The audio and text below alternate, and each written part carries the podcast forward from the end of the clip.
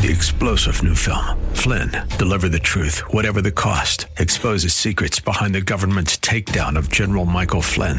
Flynn knew what the intel world had been up to. He ordered the first audit of the use of contractors. This set off alarm bells. He told the truth. He was the most dangerous person for Donald Trump to hire. They had to get rid of Flynn.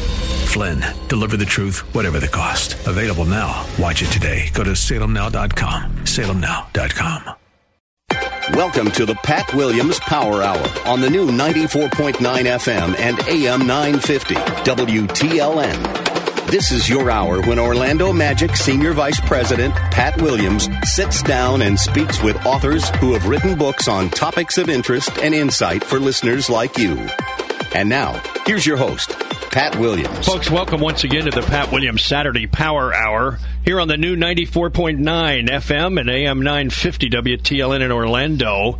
Alan Dempsey does our engineering each week for us, and uh, Andrew Herdaliska does the producing. And uh, today we have produced Gary Thomas, the writer in residence at Second Baptist Church in Houston. And my, what a church it is! I've visited there, and it's a it's a powerhouse. Um, Gary has written a number of books on marriage. His latest is a updated version called Sacred Marriage. Gary, I'm delighted we can hook up, and I hope you're doing well. Thank you, Pat. Delighted to be here. Where did your interest in, in writing and teaching about marriage come from? What prompted all that, Gary? Well, I'd written several books just on spiritual growth, how we become more like Christ. And I'd noticed that the thing that challenged me as much as anything was marriage and family life. And I'd never seen marriage looked at from that light. Usually they're the how-to books. How do we make marriage easier? How do we make it more fun and more enjoyable? There's certainly a place for that, but I just saw a hole as far as I, I was being challenged to deal with my anger, to become a more understanding man, to become a gentler man. And, and I just saw that marriage is really one of the primary tools of spiritual growth. And, and most spiritual growth books almost ask us to become like monks and nuns. You know, private meditation, getting away for solitary retreat. And, and while I value that, I just felt like there was a dearth of books that looked at, really not any that I saw, but how God can use marriage to shape us spiritually.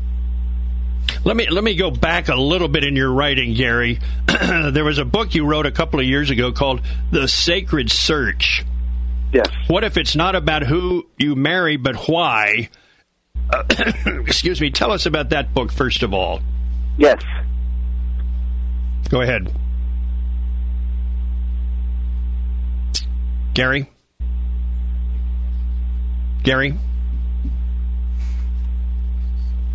And he had just said he doesn't like to do cell phone.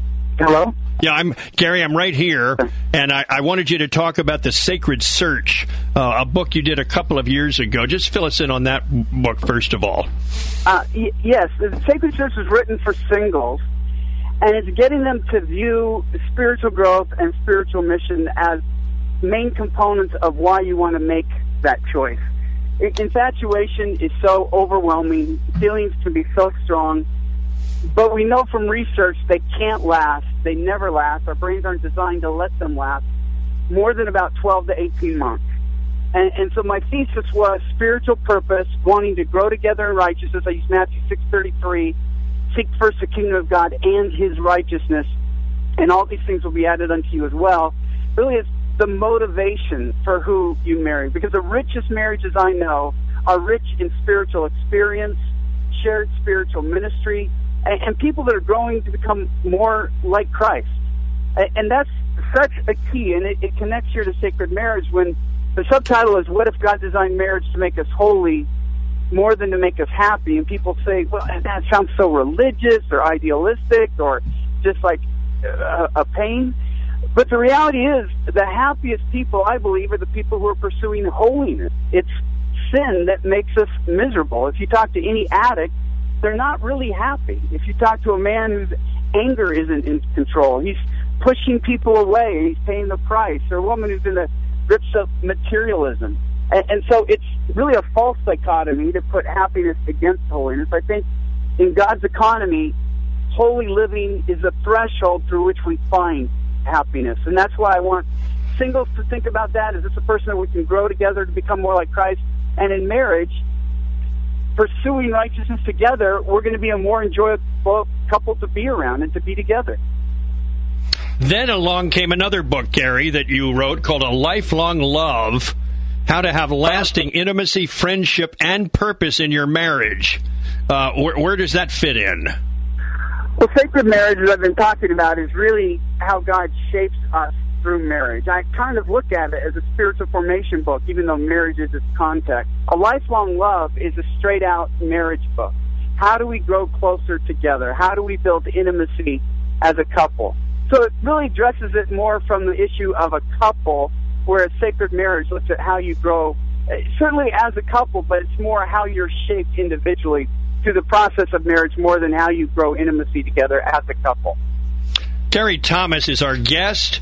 Uh, he's in Houston, writer in residence at Second Baptist Church in Houston, and his book is called Sacred Marriage. So, what unique challenges do you think this generation will face in their marriages, Gary? I think the issues that led me to write Sacred Marriage have only increased in our culture. There's a sense amongst young people today that if they find this soulmate, this mystical choice, that marriage is going to be easy. And the reality is, as soon as the feelings die down, no marriage is easy. Even a wise marital choice isn't easy. We, we have to die to ourselves we have to die to our selfishness. That can be painful. And when we expect marriage to be easy, if we make quote unquote the right choice, it sets us up for great disillusionment then, and we might leave what could be a very profitable marriage just because we have a false understanding that it's just supposed to happen naturally. But, you know, Pat, you know this from your sports background. Great accomplishments require great effort and work. You can see people who are naturally gifted but they lack the work ethic. And they might have more members on the team that have more natural talent, but if they don't put in the practice time, if they don't put in the work, mm-hmm. they're not going to get the same results. And I think the same thing is true uh, in marriage. It provides glorious opportunities, and there's nothing like living each day with your best friend, your sister in Christ, all that that means. But it does require work to die to ourselves, to confront my selfishness, to put her first, to put effort in to make sure that she's doing okay and we're doing okay as a couple. And so uh, my concern is that selfishness is so rampant in our culture. We end up with what uh, my senior pastor, Dr. Ed Young, says is two ticks and no dog. And and so you have couples basically sucking each other dry rather than encouraging each other on a life of spiritual pursuit. Gary, what do you want to tell a new generation of couples about the real purpose of marriage? That's important, obviously. Yeah. We need to set our sights a little higher, to be honest. God made us. He's too kind to let us be content with a selfish life or a self absorbed life. We're just not wired that way. And so even when that smallness or that selfishness is we want to have the best marriage possible, I, I believe that's too small of an aim. And so the reason we want to get a sacred marriage is to realize that my marriage isn't just about me. It, it it's a testimony to the church. It's it's a parable to the world of what Christ and his relationship with the church can be like. It, it provides great opportunities to teach us how to pray and how to listen and to understand and to grow in love and to become more like Christ. And so it, it comes down to when you go to a gym, you know you're going to hurt. You know there's going to be pain. You know there's going to be soreness afterwards. But you have this vision. I want to get stronger, or I want to get faster, or I want to get leaner.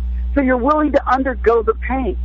But the problem with being married without this vision, without a thought of a sacred marriage, is that you have the pain of the exercise, you have the endurance being tested, but you don't have the vision of why you're willing to endure that pain. So Sacred Marriage is really more of a heart to book. A lifelong love is the how to. How do you grow closer together? But sacred marriage is why you want to, why it's worth it to face the difficulty, why it's worth it to stay in there, and what God's doing through you and in you in the process of being married. Gary, why do you think so many couples are waiting until they're older to get married? Well, you know, to be honest, I think part of it is that um, we don't follow God's sexual ethic. I, I don't think most young men would wait to 30 to get married if they felt like there wasn't an opportunity to be intimate with someone. And I think the same thing is true for most young women. And, and I think since we've kind of divorced that from marriage, that marriage isn't essential for that, uh, we've lost a, a compelling reason that caused a lot of earlier generations to get married. I, I think some of that selfishness I talked about before. Well, if I can have everything I want in a happy life, why should I raise a family? You know, I, Ben, I'm I'm seeing questions that I've never seen before, and really weren't possible to be asked before. Like couples saying, "Well, maybe we don't want to have kids," and and they don't realize that's a rather modern question. That it wasn't that long ago, a hundred years even, where if you got married and you acted like a married couple, you were very likely going to have kids. But Gary Thomas is our guest. More with Gary right after this. We're talking about sacred marriage. This is the Pat Williams Saturday Power Hour, the new 94.9 FM and AM 950 WTLN in Orlando. Stay with us. More of the Pat Williams Power Hour in just a moment on the new 94.9 FM and AM 950 WTLN. Join Richard Jordan, president of Grace School of the Bible, as he opens God's Word every Sunday afternoon at 5:30 on the new 94.9 FM and AM 950 WTLN. If you missed the Sunday broadcast, you can listen and study along with Dr. Jordan 24/7 at WTLN.com by clicking on the podcast tab and then Riches of Grace. Riches of Grace, a service of Grace Impact Ministries at graceimpact.org. 5:30 Sunday on the new 90 94.9 FM and AM 950 WTLN.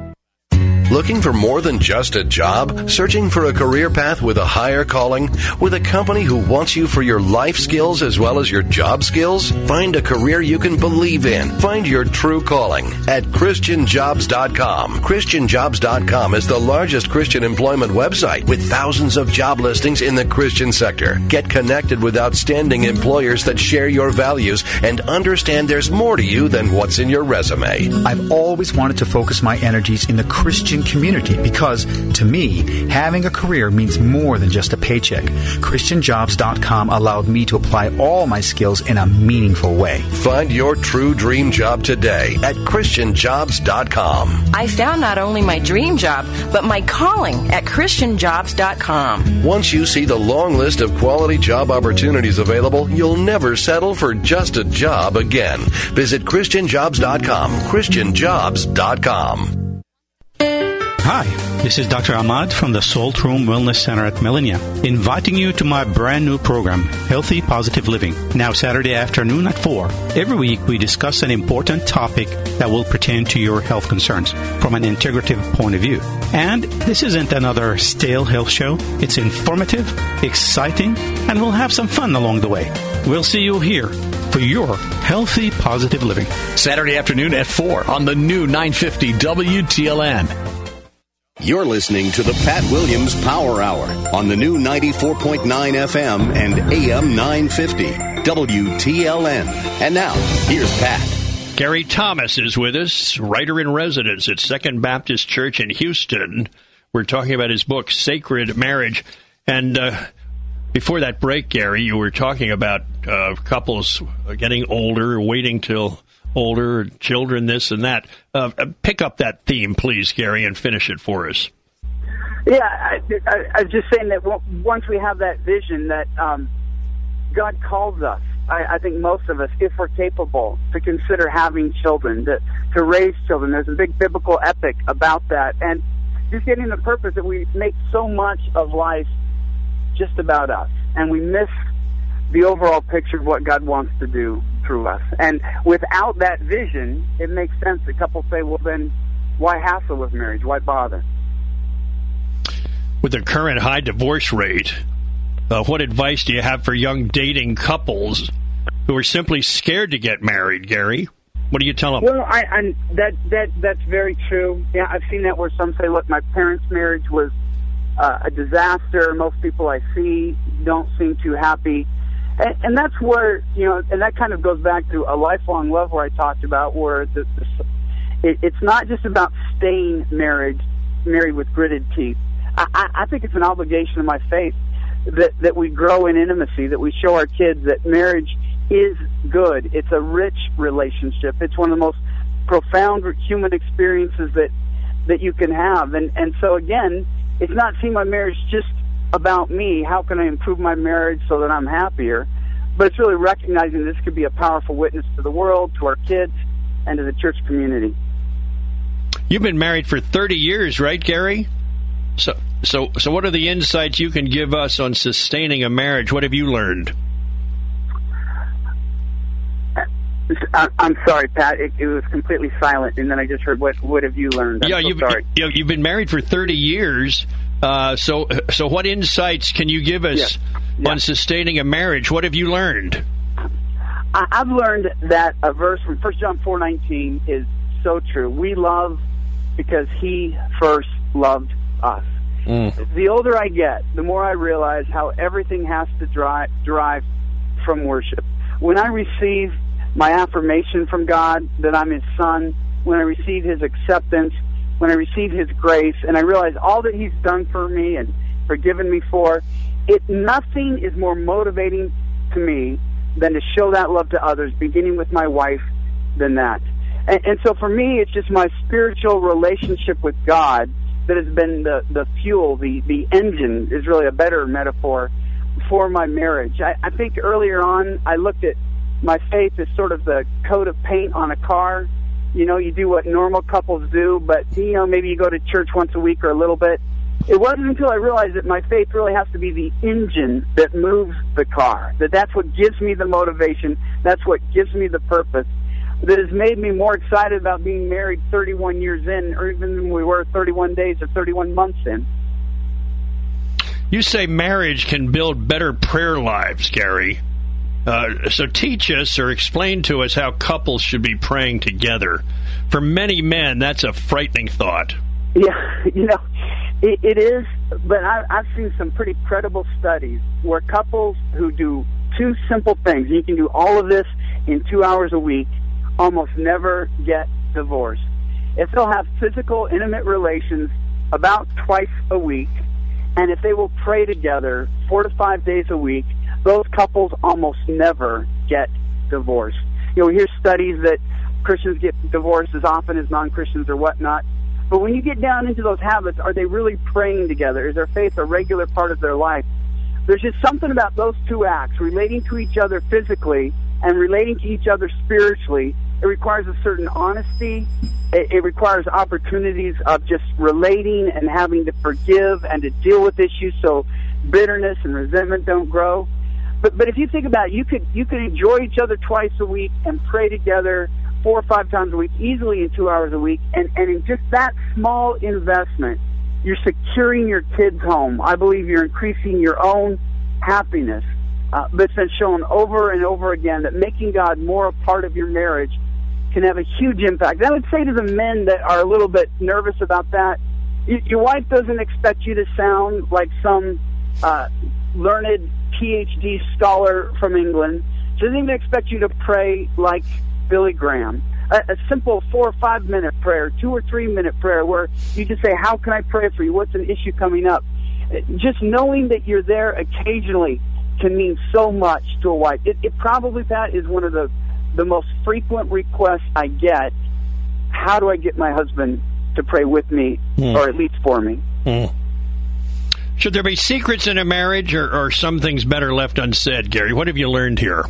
Yeah, well, you know, if you're not talking about birthday gifts and anniversary gifts or whatnot, I, I, if I believe, as, as Sacred Marriage talks about, that marriage is one of God's tools to help us grow in holiness, deception is the way that we short circuit that process. Because if I'm tempted to do something, I'm naturally going to think, well, if I do this, my wife might be upset with me. Could have repercussions on my marriage. And, and so I might be inclined to say, okay, so then I shouldn't do this. But if I accept deception as a part of my life, well, I can do it, but I'll just lie about doing it. Then I'm going to lose that all important intimacy in marriage, that the whole intimacy of accountability.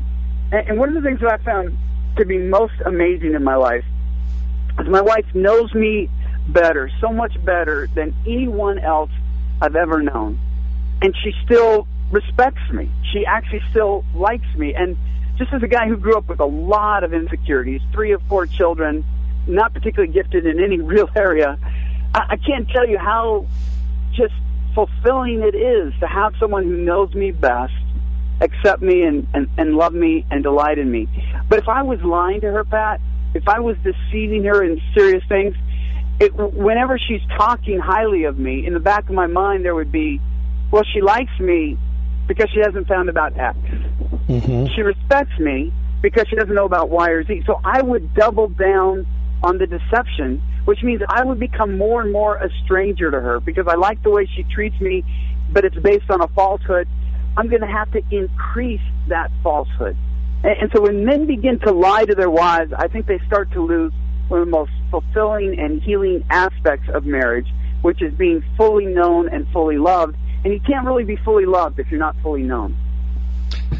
Gary, what have you learned about marriage over the last 15 years since the book was first released? I, I think you were in your late 30s then. Uh, you're now what in your mid, approaching your mid. I'm 53. Yeah. How yeah. about that? So, what have you learned in these 15 years that uh, you can share with us?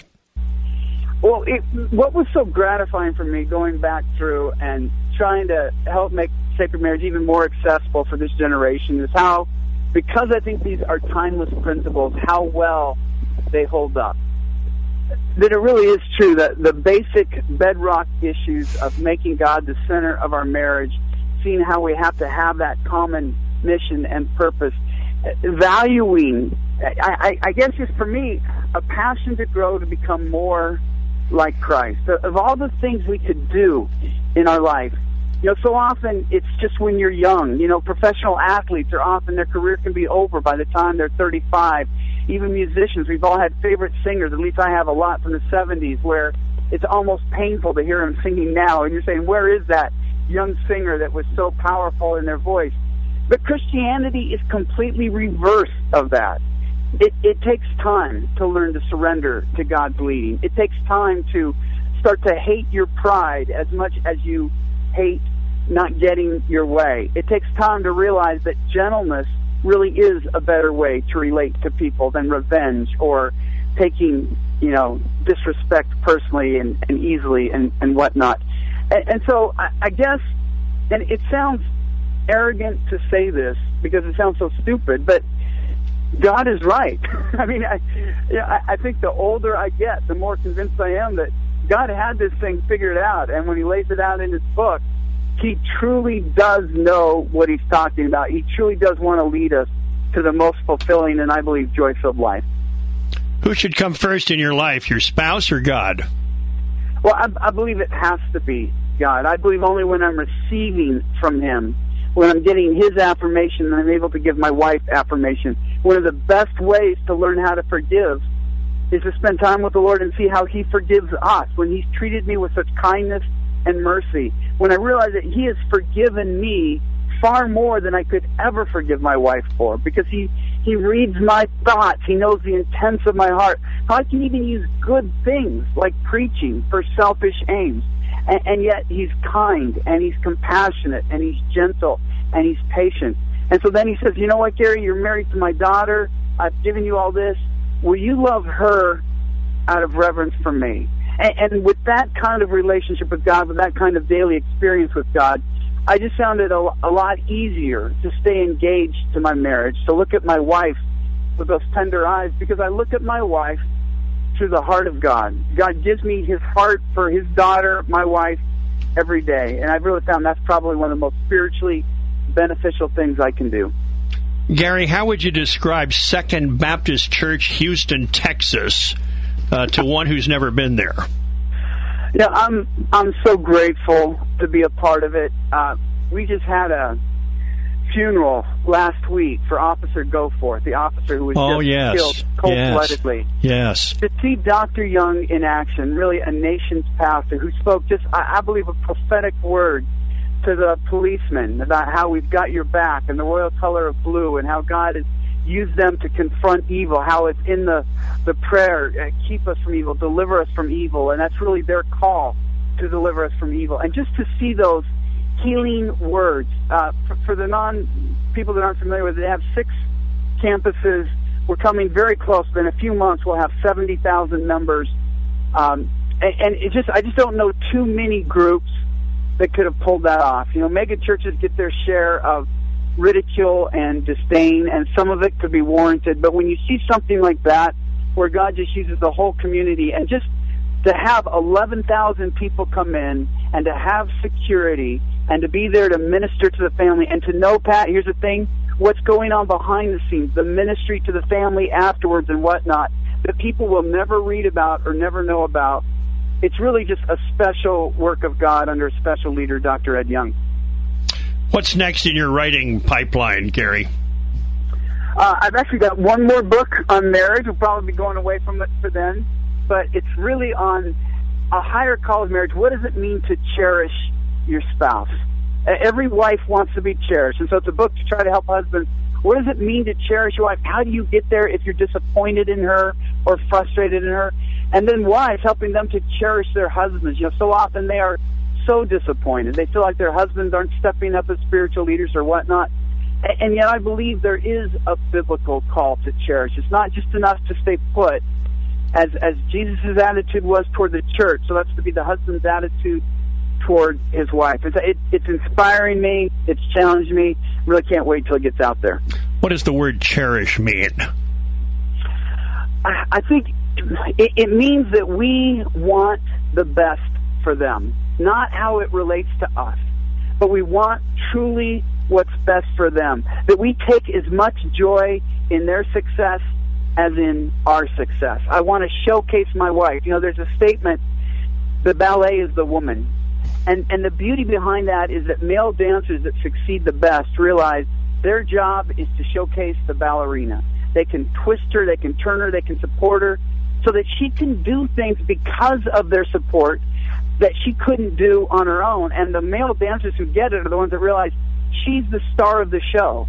And, and I think that's a beautiful picture of marriage that I'm there to support my wife, to build up my wife, to showcase her to the world. Look at this daughter of God, the gifts He's given her.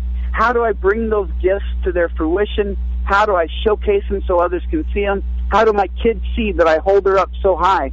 And, and you see that in Proverbs 31, the wife that is just uh, being bragged about by her husband. And, and the book is really an exploration. How do we get to that point? Past desperation, past disappointment, to actually cherishing our spouse. Our guest has been Gary Thomas. His book, and it's all cleaned up and revised and reissued with Zondervan. It's called Sacred Marriage. It's in bookstores now. And uh, Gary's going to re- reflects on 15 years of sacred marriage. It's a terrific read. So glad we could visit, Gary. Thanks for joining me, and I wish you nothing but the best. Thank you so much, Pat. Always great to talk with you. Gary Thomas, writer in residence at Second Baptist Church in Houston. We've got more after this here on the Pat Williams Saturday Power Hour. This is a new 94.9 FM and AM 950 WTLN in Orlando. More of the Pat Williams Power Hour in just a moment on the new 94.9 FM and AM 950 WTLN.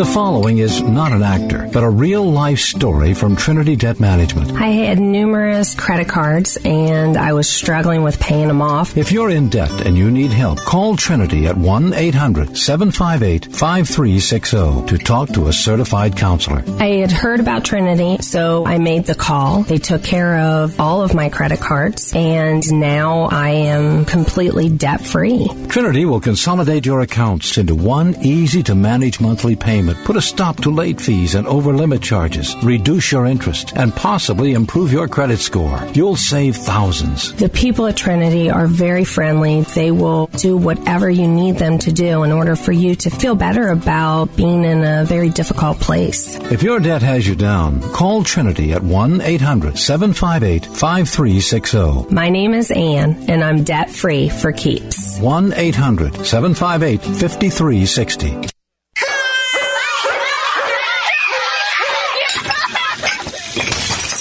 Just make it all stop for a few minutes? Help me, God. Three deadlines, four meetings. Ugh, looks like another late night at the office. Help me, God. I keep coming to these to forget my loneliness. So why do I still feel so alone? Help me, God. Let me at you, listener. Don't cry on me, please. Don't cry. Help me, God. We all have moments where we feel we've reached the end of our rope. Discover freedom from anxiety, stress, and fear when you spend time in God's Word. Crosswalk.com is here to help you start living a life filled with joy and peace. Choose to read the Bible and talk to God each day. Receive free daily devotionals from well known pastors and authors, including Max Lucado, John Piper, Charles Stanley, James MacDonald, and more. Find the inspiration and encouragement you need for each day sent right to your inbox. Sign up at crosswalk.com. That's crosswalk.com. You're listening to the Pat Williams Power Hour on the new 94.9 FM and AM 950 WTLN. And now, here's Pat. Our guest in that first half hour was Gary Thomas, writer in residence at Second Baptist Church in Houston, talking about his latest work called Sacred Marriage. Well, we go from Houston to Sioux Falls, South Dakota. Dr. Bernie Schock is with us, professor of biblical studies at the University of Sioux Falls. His book is called Raising Champions. I uh, really became interested in this book and wanted to have Bernie on with us, helping your child grow through sports. Uh, nice to catch up with you, Bernie. How you doing? I'm doing good, Pat. How are you? I'm fine. What prompted you to write and dive into this topic? Well, I've been interested in since a kid, since I've been a kid, Pat. I love sports. I've been involved in sports my whole life. Mm-hmm. And uh, I wrote an earlier book on kids in sports about 20 or 25 years ago. And I realized that from my experiences and what's happening in the greater sports world, that an awful lot has changed. And I wanted to uh, write a second book about it. One of the because it's gotten to be so much more. Parents have doubled down on their commitment to kids sports, and I'm not sure that they're getting a double return on it. Mm-hmm. Uh, there are more children competing than there were, like 50% more than 25 years ago. More girls compete. More children start earlier. More kids focus on sport one year, uh, excuse me, on year round, and on and on, spending more money, more time, more commitment from parents. And it's gotten to the point where kids' sports kind of controls the family schedule. There was a time when our three boys were all playing uh, soccer as kids, and they were playing a fall and a spring season.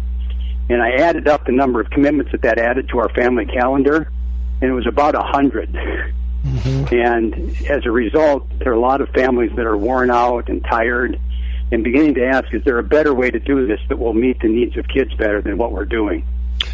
Chapter one, you call the strengths of children's sports. Uh, what are you writing here? Well, it starts off with first thing is the whole thing of just the physical things that it does for us. I uh, it was diagnosed with Parkinson's about oh eight or nine years ago, Hmm. and the research that's been done on the impact of exercise on the slowing down of that is significant, and and so it, I have a personal commitment to it and maintaining an active lifestyle. And you know, it helps heart health. It helps kids uh, not be obese. Uh, it just does an awful lot of things. And if it was, if that was the only thing it did was help their physical health, it would be worth that. But it also stretches them in other ways, emotionally, psychologically, spiritually, which I'm most concerned about. And uh, it's just, there's just a lot of good things that sports does for kids. Now let's move to the second topic the weakness of children's sports. Well, there are several weaknesses, Pat, and one is just as we've talked about probably for years is the whole overemphasis on winning. I love the quote by is, is David Blatt? Is that the right name of Yes, the yes. Cleveland Cavaliers coach? At the end of the championship series, he had a quote that I just love. He said, "Not all stories have happy endings, but that doesn't necessarily mean that it's a bad story." Hmm. and that, that is such a good perspective to have that you know we don't need to win to have a good experience and uh, unfortunately we're putting way too much emphasis on winning and uh, the, the other weaknesses well one of the ones is that there's probably too much involvement with kids and uh, what's going on in their sports that in fact I was just watching my grandkids this last weekend and they were out here, and there are five or six of them that were here, and they were playing Foursquare. And what was fun was to watch them make the rules, figure out a way to play the game so that a three year old and a 13 year old could enjoy playing. And unfortunately, there's not a lot of that that goes on today. Mm-hmm. Think about the last time that you saw kids playing, say, a pickup baseball game or a basketball game. It doesn't happen very often unless an adult is there. And uh, adults can get in the way of them learning those social skills that uh, are so important for them in their future. Dr. Dr. Bernie Schock is with us from South Dakota. The book is called Raising Champions. Dunham is the publisher. Now, third topic, Bernie, guiding your child, uh, guiding your child's participation. Pat. Yes, sir. Okay, are you there? Yes, I'm here. I'm right here, Bernie. Okay, I thought I lost you. Uh, chapter the third topic, guiding your child's participation. Uh, fill us in on, on what you write there. Yes, and how, and how should parents be involved? Is that what it is? Yeah, yeah, guiding your child's participation. Yep. Yeah. Mm-hmm. Yes. Yep. And here I'm trying to talk about the role of parents, and sometimes kids do need help, and uh, they need help often interpreting their experience. I remember one situation, Pat, when my youngest son was playing high school basketball, and he was a junior, and he was playing behind a boy that was obviously not as good. At least that was in the parents' perspective. uh, but we, he came home after one game and he said, "Dad, I practice extra. I play hard. I play well while I'm in the game, but I'm just not getting much playing time. I'm, I'm not sure I want to play next year." Well, we took him aside and helped him think that through. And we said, "Okay, Jared, let's look at it this way. First of all, you are leading the team in, in field goal percentage, so it shows that the practice is paying off." But I also, your team has not been playing very good competition, and we think that when you get an opportunity to play against some better competition, that you'll do well. So we began to pray and pray that he would have an opportunity to to play. Well, the boy that was playing ahead of him got injured and was not going to be playing in the next game. And uh, we uh, asked, we prayed as a family. We asked friends to pray. And so the next game came along, and you know what happened? He played little and he played poorly. Mm. and so we went back home, and he, on his own, then went to his closet and dug out some material he got from an FCA camp about how to connect with God in his pain and his in his hardship. And so, you know, had God answered our prayers? Absolutely. Not exactly the way we would wanted it to be answered, but it was a way that was much more important as our son was learning how to connect with God. And uh, there just there are just a lot of ways that parents can be involved.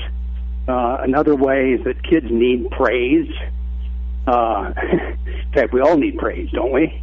Sure. Last week I was playing pickup basketball at the Y, and one of the big guys in the team, as we were choosing teams, he said, "I want Bernie as my point guard." I can't tell you how ridiculously good that made me feel. and uh, you know, we we we do all need praise. The problem is we need the right kind of praise. That uh, there's an awful lot of praise that goes on that I call junk praise. It's praise that is not connected to any kind of achievement. You may have seen the information about James Harrison the last few weeks, where he returned his kids' participation trophies. And I said three cheers for James Harrison because praising uh, them when they don't do anything does not help them. And uh, we need to find things that we can praise them for. I heard somebody say one time that uh, what you want to do is you want to catch your kids doing something good and praise them for it. And unfortunately, I think as a parent, I was too often focused on myself, of, uh, of excuse me, focusing on their errors and correcting them on it, and felt like that was my job as a parent. So I, I tried to put the focus more on praising them for the things that they do well. That's great. Now we've got to talk about choosing a sport, Bernie. Yes. Topic number four. How do we do that? Yes. Well, one of the ways you do it is you look at your child and and recognize where their strengths and weaknesses are. Our middle son has the endurance of a South Dakota weather, so for, for, uh, for so for us, uh, and we encouraged him to you know do biking, uh, soccer, things that required endurance. And uh, so it's part of that. Part of it too is figuring out family needs. You know, the the whole thing that I've become concerned about is that we are choosing sports sometimes that demand so much from families. And I think a family needs to take a look and say, you know, is this really the the best fit for us as a family? Uh, the and so that uh, is a concern that I have. And uh, then the whole thing of injuries. I uh, have some statistics in the book on which sports are the most hard on kids' bodies, mm-hmm. and uh, that uh, helps you make some choices too. Next topic, Bernie. Organizing children's sports. well, what do you teach us here? Yeah, the, the cow may be out of the barn in this one. so so much of what we are doing now, I think, is that we are we're doing too much again for kids. That uh, part of the way that kids benefited from sports was again what I talked about earlier, where kids uh, have an opportunity to direct themselves and make some of their own choices. Uh, but the organization now is such that kids have not much opportunity to do that. I had a uh, observation at our Y basketball recently that uh, we had gotten arguing had gotten so bad in our pickup games that the Y had to have a, give us a babysitter to watch what was going on. and one of yeah, one of my observations was it was mostly the younger guys who were doing the most and the loudest arguing. Mm-hmm. And I wondered if the reason was because they had adults so much involved in their kids, in their sports as kids. They didn't learn how to settle an argument. You know, deciding who what's out of bounds and what isn't, and who fouls and who doesn't foul. And so it uh, it seems that they have lost some of those uh, skills because of the way that we've organized kids' sports. Coaches and coaching. That's the next topic. yeah if I have had one conversation, I've had a thousand with parents about their kids and their coaches. One of the things I continually remind parents of is that the goal for your child is maturity, not playing time. Mm.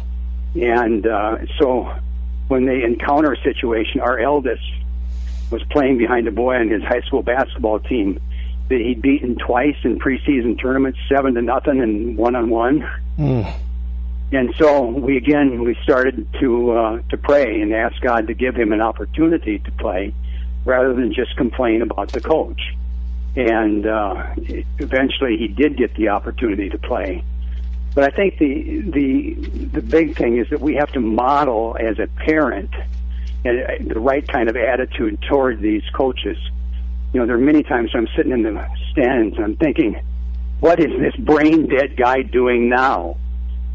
And if I pass that on to my children, it's going to make it very difficult for them to to trust God and to uh, just wait and be patient and be positive and uh, have some show some character in a difficult situation. Because I think that one of the things that we forget about too often is that often what God wants to do is to teach us uh, t- through our kids' difficulties in sports to teach them to trust God and to turn to Him uh, for help and encouragement. Uh, but the other things I say about coaches is, you know, to be a friend to them. Sometimes you can volunteer to keep some stats or drive kids to a game or, you know, just a whole variety of things you can do because it can be a pretty lonely job. And uh, to have somebody there who is saying, hey, I'm on your side means an awful lot. Our guest is um, Dr. Bernie Schock. He is with us from uh, University of Sioux Falls, South Dakota. Uh, he is a professor of biblical studies there, and he's written an important book uh, that affects so many families who are involved in youth sports. Raising Champions, that's the name of the book, and Helping Your Child Grow Through Sports is the subtitle. Uh, we've got another segment with Bernie. Uh, just a reminder, you are listening to the Pat Hello? Williams Saturday Power Hour. Bernie will be right back after these messages. Uh, we've been doing this show for many, many years here on AM 950 WTLN, and now the new 94.9 FM. And uh, we always look forward to our visits with you, and we're grateful when you join us. So stay with us. Dr. Bernie Schock will be right back. And the topic when uh, we return uh, the influence of the sports world. Uh, Bernie's going to talk to us about that right after these messages. More of the Pat Williams Power Hour in just a moment on the new 94.9 FM and AM 950 WTLN. Join Richard Jordan, president of Grace School of the Bible, as he opens God's Word every Sunday afternoon at 5:30 on the new 94.9 FM and AM 950 WTLN. If you missed the Sunday broadcast, you can listen and study along with Dr. Jordan 24/7 at WTLN.com by clicking on the podcast tab and then Riches of Grace. Riches of Grace, a service of Grace Impact Ministries at graceimpact.org. 5:30 Sunday on the new 90 94.9 FM and AM 950 WTLN.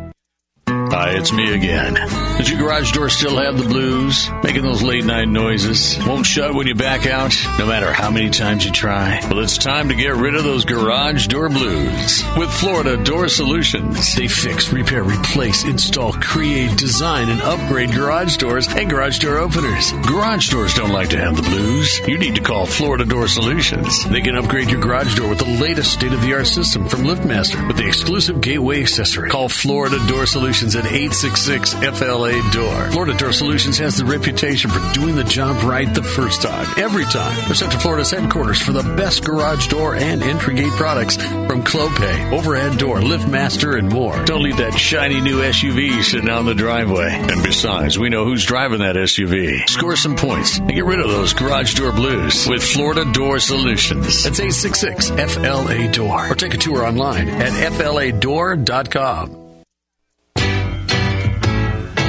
Is your kitchen or bath a little dated? Then it's time to upgrade, and we're making it easy with half price kitchen and bath remodeling. Now available at amazingradiodeals.com. Your family will love all new granite countertops and beautiful cabinets. How about new bathroom counters and fixtures? And a remodeled kitchen or bath adds instant value to your home. You'll love that too. You won't find this deal anywhere else. Only at amazingradiodeals.com. Amazingradiodeals.com.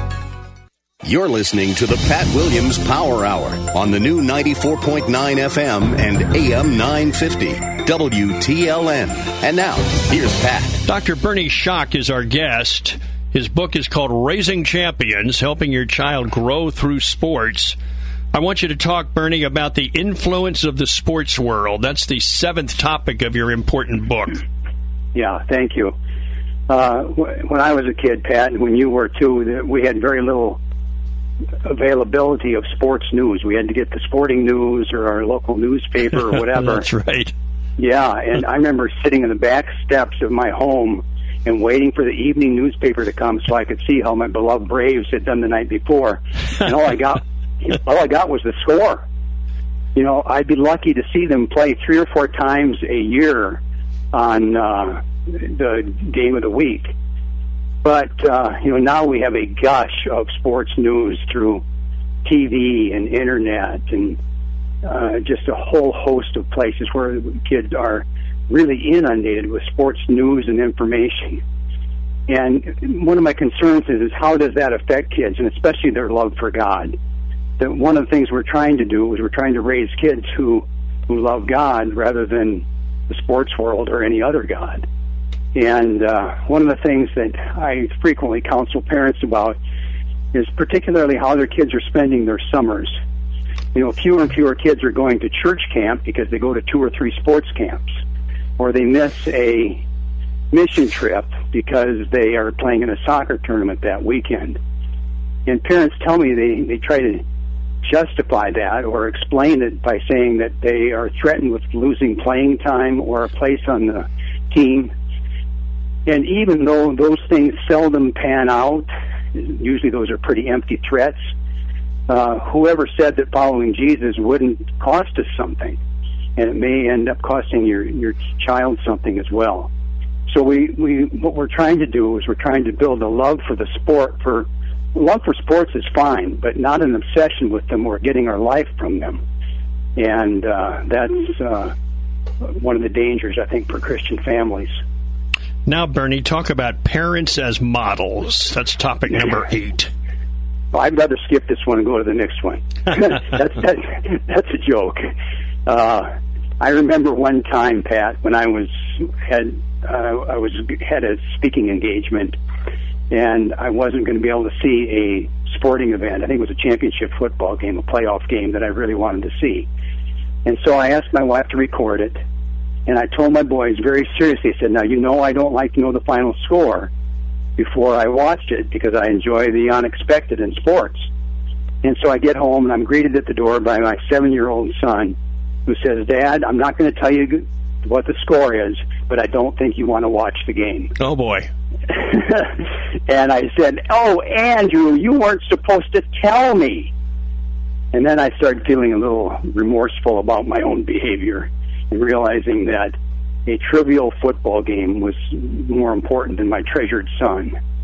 And so, you know, we have to be really careful. I I have to admit that I'm a recovering sports addict, Pat, and uh, it has at times has become an obsession with me. And so I've had to really watch what I love. And to do that, you know, an addict, the only way you beat an addiction is by starving it.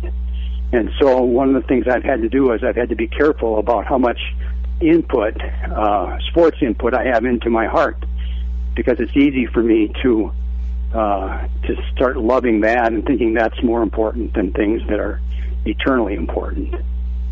Now let's talk about parents as teachers, Bernie. Sure. Uh, this is kind of going on the same theme as that chapter 8, but it's more using our words to communicate these things. One of the things that we tried to do with our boys was to talk about the sports world, but to talk about it from the perspective of, of God's truth. So you look at a situation like Adrian Peterson, who is, uh, you know, the star running back for the Vikings, and uh, a few years ago, or last year it was, he uh, used a switch on his child and left some scratches and bruises and that sort of thing. So think about that. How would you talk to your child about that event? Well, one of the ways I would approach that is to talk about, you know, ask questions. First of all, how serious of a uh, how serious of a act was this? Is this something that's going to do damage to a child? And then the even greater concern, though, is you look at Adrian Peterson's life, and there are seven women who have claimed to have birthed a Adrian Peterson child. And so while the sports world is giving so much attention to this switch that is used on a child to discipline them, I think they're missing the bigger picture, which is he's raising children who are going to be without a father, at least most likely. And there's just all kinds of evidence that uh, the serious consequences of children who don't have fathers.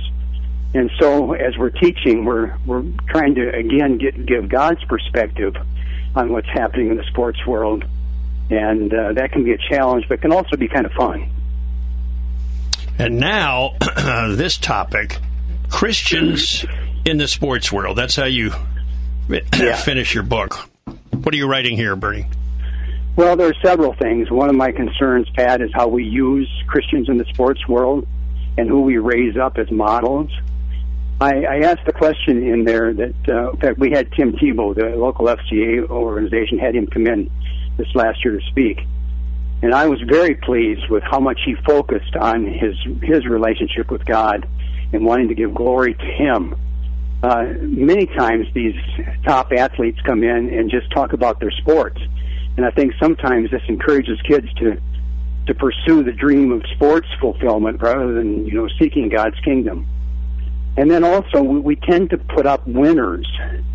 You know, I, I'd like to go to a banquet sometime with the coach who's just been fired and have him talk about his experience, or talk about a player who's had you know a series of injuries for several years that have diminished his ability to play. Because it's not just the winners that we, we need to hear from. We need to hear from the people who the sports world calls losers, because they can teach us how to to win in God's uh, perspective. What do you want us to take from your our conversation here, Bernie? Did I lose you, Pat? We're right here, Bernie. I, I just want you to tell us what uh, what would you like us to take from our conversation here. Well, I think one of the big things, Pat, is just the whole thing of have families take a look at their their whole family life and make sure that they aren't building their life around sports and the sports schedule. You know, the the divorce rate in our country there's is pretty high. The second highest divorce rate takes place just after kids leave the home. And I think it's because parents are not taking the time to build their own lives and relationships. At times I tell parents, uh, kind of these sports obsessed ones, that hey, it's okay to miss an occasional ball game. And when I say something like that, they look at me as if I just have advocated child sacrifice. uh, but there there are times when a parent needs to have some rest and stay home. I was talking with a, uh, someone on another radio station the other day. He commented that he and his wife used to split up, and one would go to one game and one would go to another. That's a good solution so that they can have some time to themselves, some rest, some time to go to a Bible study, uh, some time to invest in somebody else's life, so that when the kids are gone, they have a life that they can go on with. I have to admit, we we enjoyed having three sons in our home, uh, but we were also uh, thankful when they grew up and left, and we could get on with other parts of our lives.